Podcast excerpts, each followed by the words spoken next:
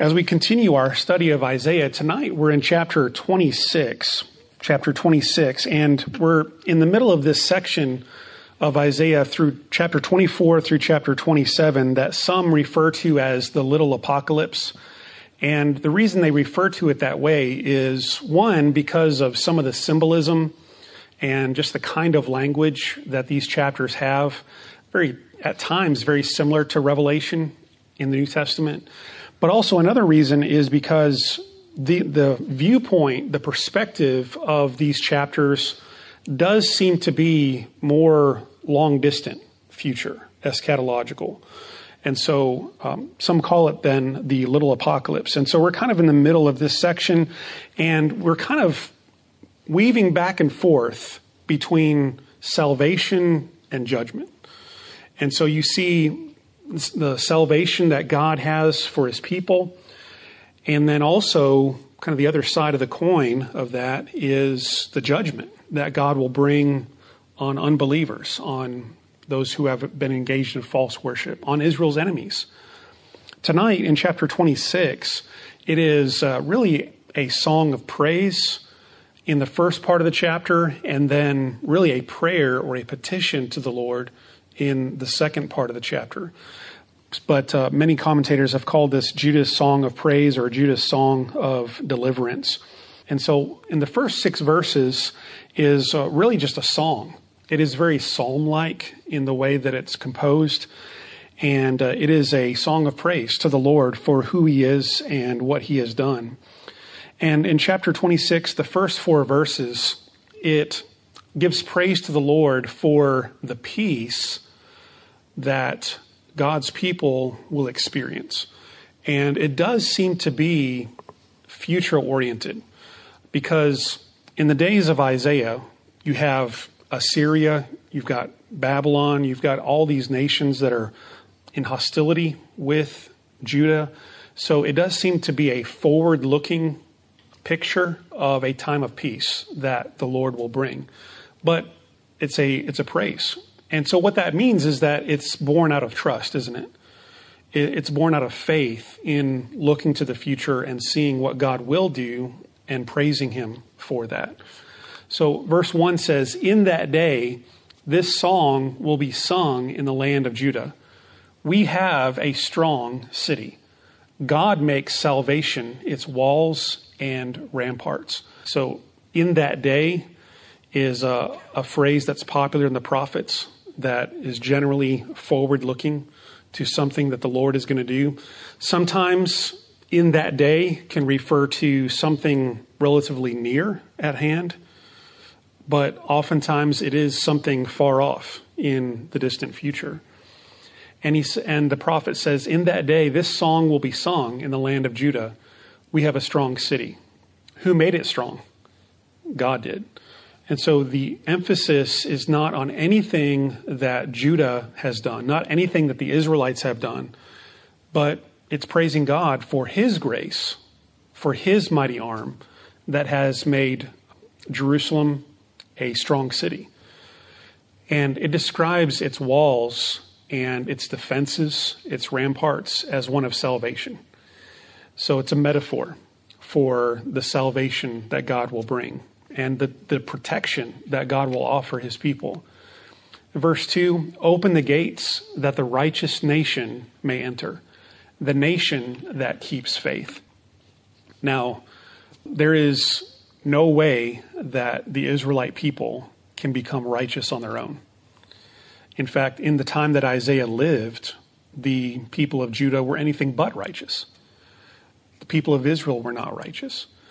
And so this is looking to, to a time in the future in which God will have made his people righteous, a time in which God will do a work of grace in their hearts, a time in which, if we're right in looking at this as the very end of history, the very climax of the kingdom of God, then it will be those who have been redeemed by the Lord, then made glorified made righteous by his grace. And so uh, it is a open invitation to all who are the Lord's people, to all who are righteous, to come in and to praise the Lord. And it emphasizes not only righteousness, but also faith and, in, and enduring faith.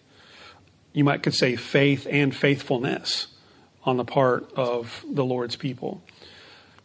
You will keep in perfect peace those whose minds are steadfast because they trust in you. This is a verse that many people quote. It's a very popular verse in Isaiah. You will keep in perfect peace. Literally, in Hebrew, it is peace, peace. It is shalom, shalom. It is a, and whenever Hebrew does that, it is for emphasis. And so it is, um, NIV translates it a perfect peace. And that's, that's probably a good way of understanding it is it's a piece of peace. It is an enhanced, glorified, perfect peace. And it's one that only, only God can do, right? Only God can bring this kind of peace. And there are different ways of understanding peace, shalom. When we think of peace, we think of maybe the cessation of hostilities, of, of warring parties that are now at peace. That's one way of understanding it. Another way of understanding peace is the idea of calmness or just being in tranquility, calm, not worried, not anxious about anything. And that's another way of understanding it. The Hebrew idea of shalom is actually a very large idea. And there's a, there's a lot of things that can come underneath that umbrella of shalom. Hebrew shalom is really the idea of wholeness, of completeness, of um, just of really all things being set right, all things being well. Uh, we might even can say that the perfect ideal picture of shalom in the Hebrew way of thinking it is the Garden of Eden. It's in a sense of which everything is balanced, everything is perfect, everything is whole, complete. And so certainly it includes some of those other ideas of no hostility, calmness, uh, but also just things being set right, being complete. And it says God's going to do that. God's going to accomplish this for his people. And it is a peace that comes to our minds, to our ways of thinking. And it is a peace that can come because of our faith in the Lord. So, trusting in the Lord.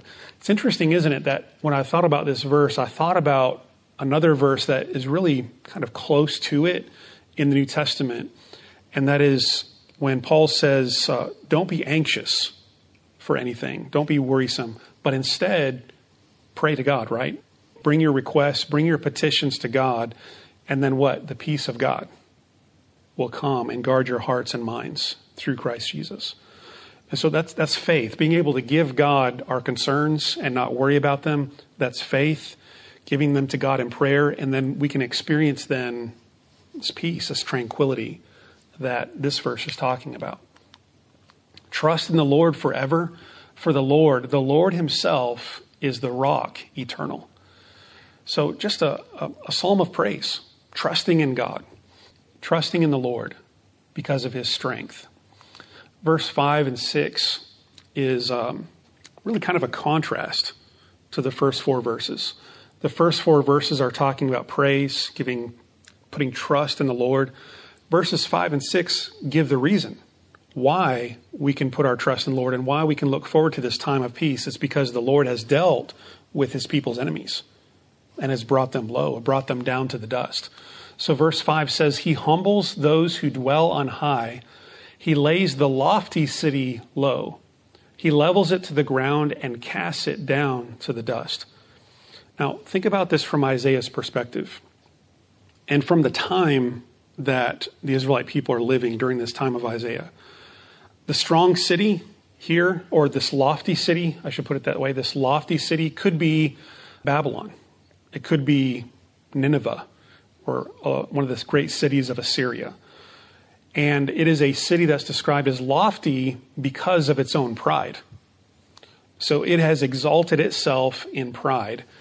And so Assyria are enemies of the Lord's people and Babylon, they're enemies of the Lord's people. You might even, even could say that this is a generic lofty city.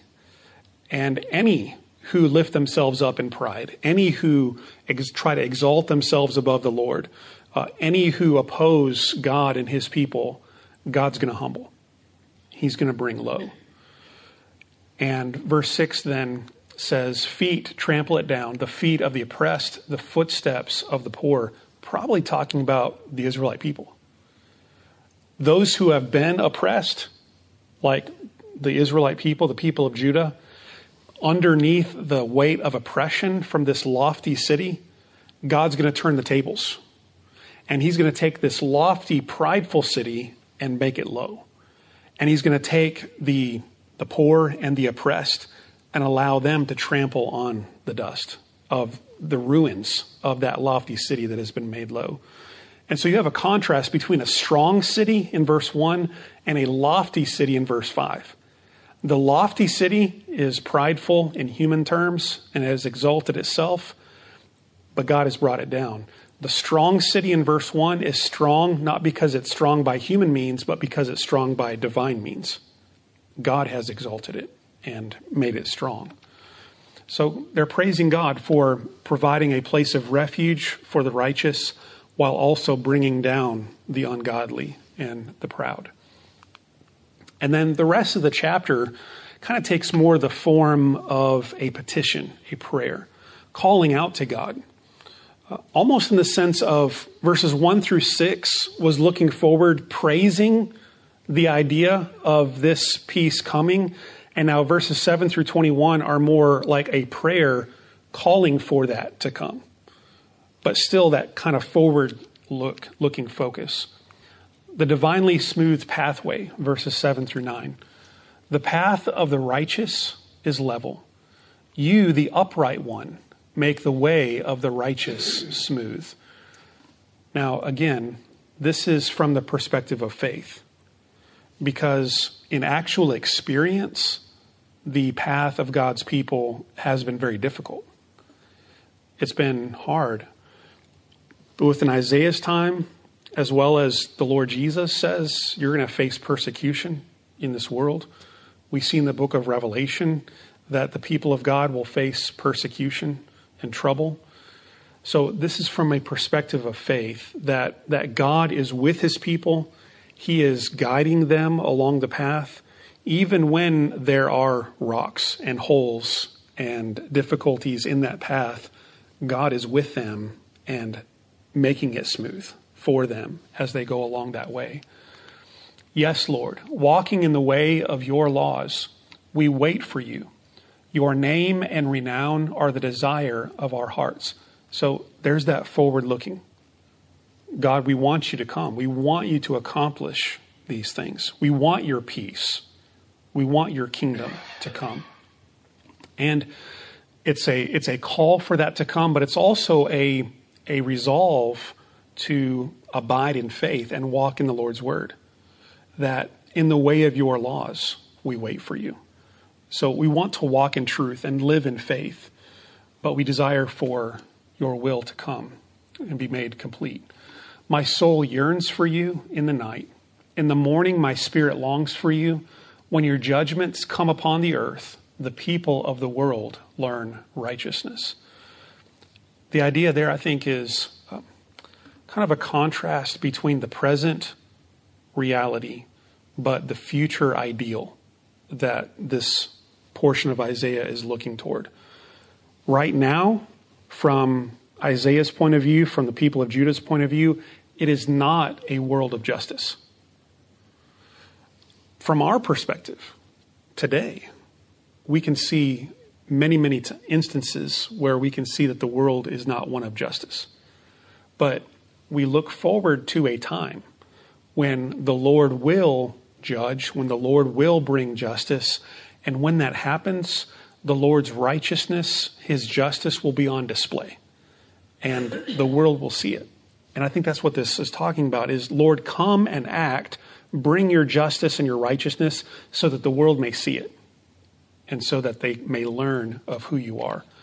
But in the meantime, we groan and we wait for that time to come. Impenetrable blindness is the viewpoint of the world in verses 10 and 11. But when grace is shown to the wicked, they do not learn righteousness. Even in a land of uprightness, they go on doing evil and do not regard the majesty of the Lord. It's a, it's a perspective of spiritual blindness, of spiritual death, that even when God does good things for a people, even when God blesses a people, they continue to reject Him. And they continue to go on doing evil. Lord, your hand is lifted high, but they do not see it. Let them see your zeal for your people and be put to shame. Let the fire reserved for your enemies consume them. So, again, like in verse number eight, it is a call for the justice of the Lord to come. God, bring your righteousness, bring your justice. And this is saying, Lord, the world has had so many opportunities, the wicked, the unbelieving, and yet they continue to abide in the spiritual darkness. So, Lord, come and bring your justice, bring your fire of judgment on them. And it's a righteous plea. It's a plea that doesn't arise out of personal anger, but one that arises out of righteous indignation. Lord, bring your justice. Then a divinely ordained peace. Lord, you establish peace for us. All that we have accomplished, you have done for us. Isn't that a great verse? That's a great verse because, one, it reminds us that any hope, any peace that we have, any peace that this world has to look forward to, can only come from God. You know, there are, there are a lot of people that desire peace in our world. And there are a lot of people who are working to bring, try to bring about peace in our world. There are diplomats and ambassadors going here and there trying to work out agreements between nations. And not that those things aren't important and not that we can't make some positive steps, but ultimate peace can only come from God. Ultimate peace can only come when the Lord comes. And it's also a reminder in this verse that everything that we have, everything that has been given to us, even everything that we've accomplished with our hands and with our work, our energy, our talents, all of that ultimately is because of God that's a great reminder that sometimes we can put hope and trust in ourselves. Sometimes we can take pride in ourselves and our own abilities.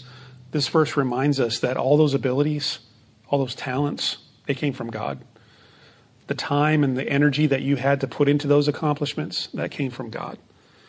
Uh, like the verse says, unless the Lord builds the house, those who build it labor in vain. So everything that we have comes from God. Lord our God, other lords besides you have ruled over us, but your name alone do we honor.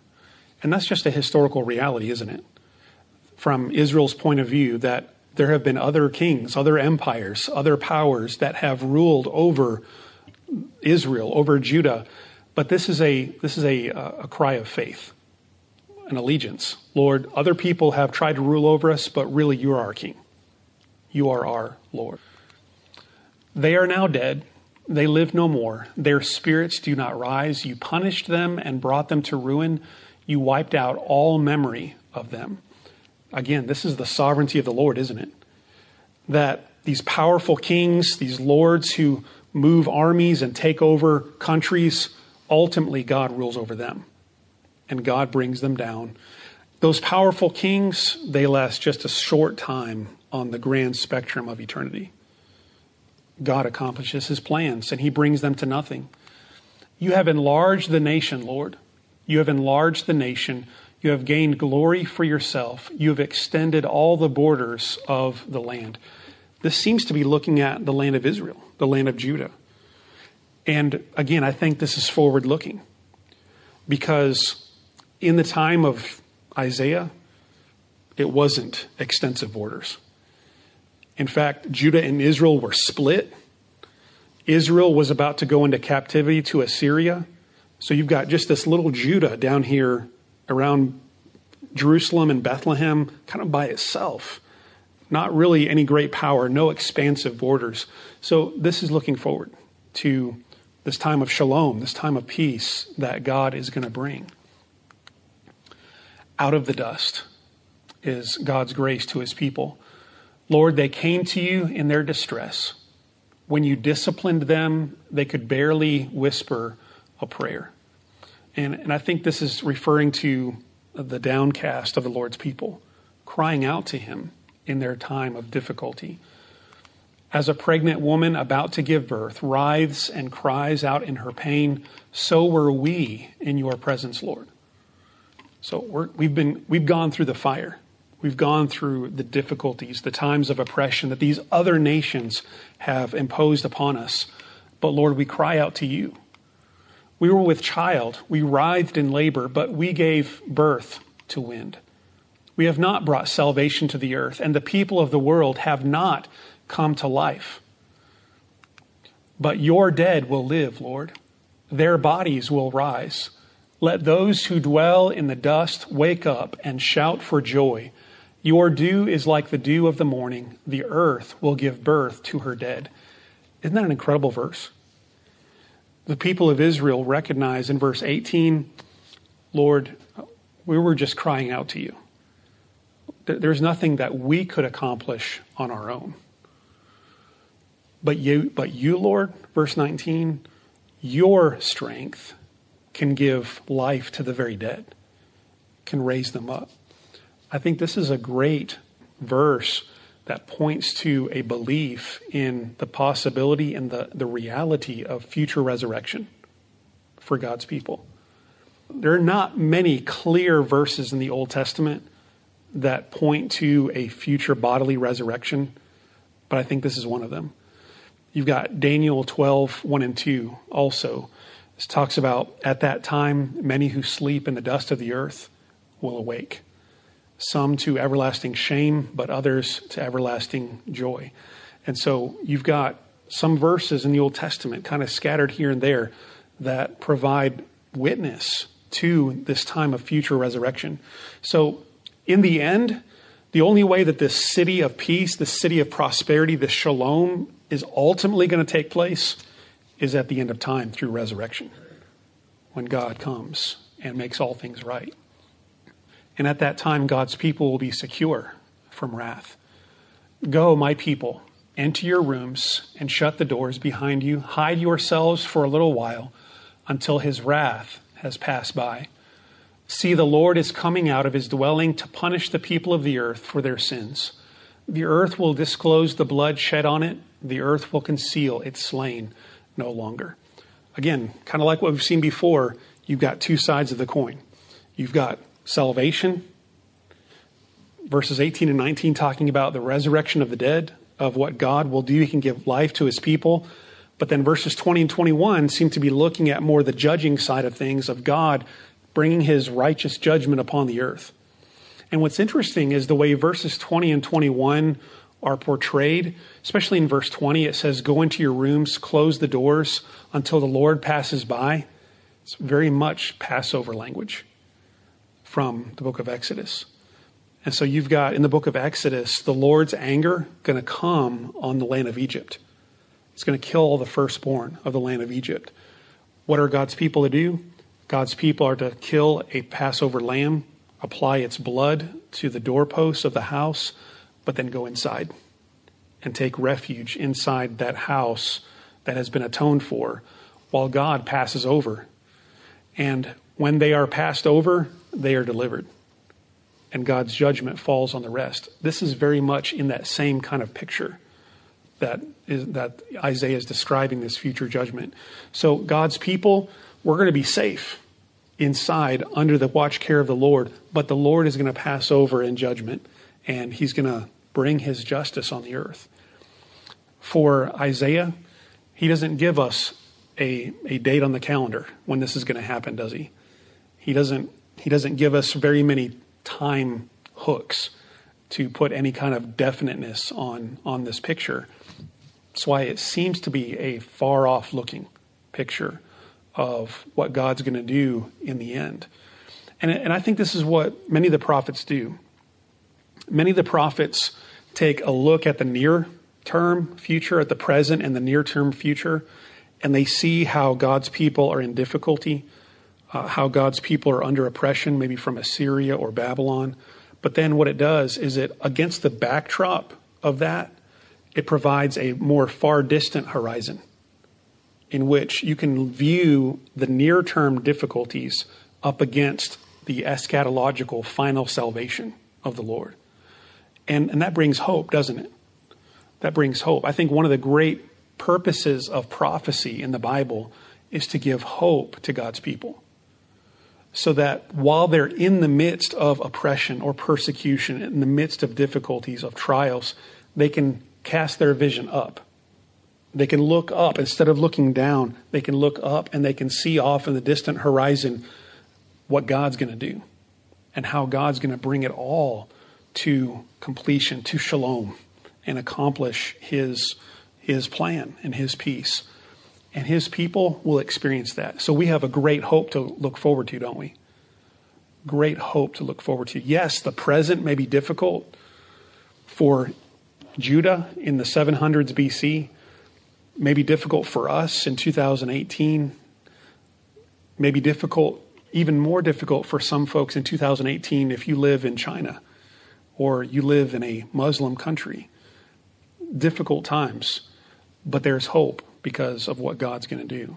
And He's going to bring His peace. It's not yet. That's why we have to wait.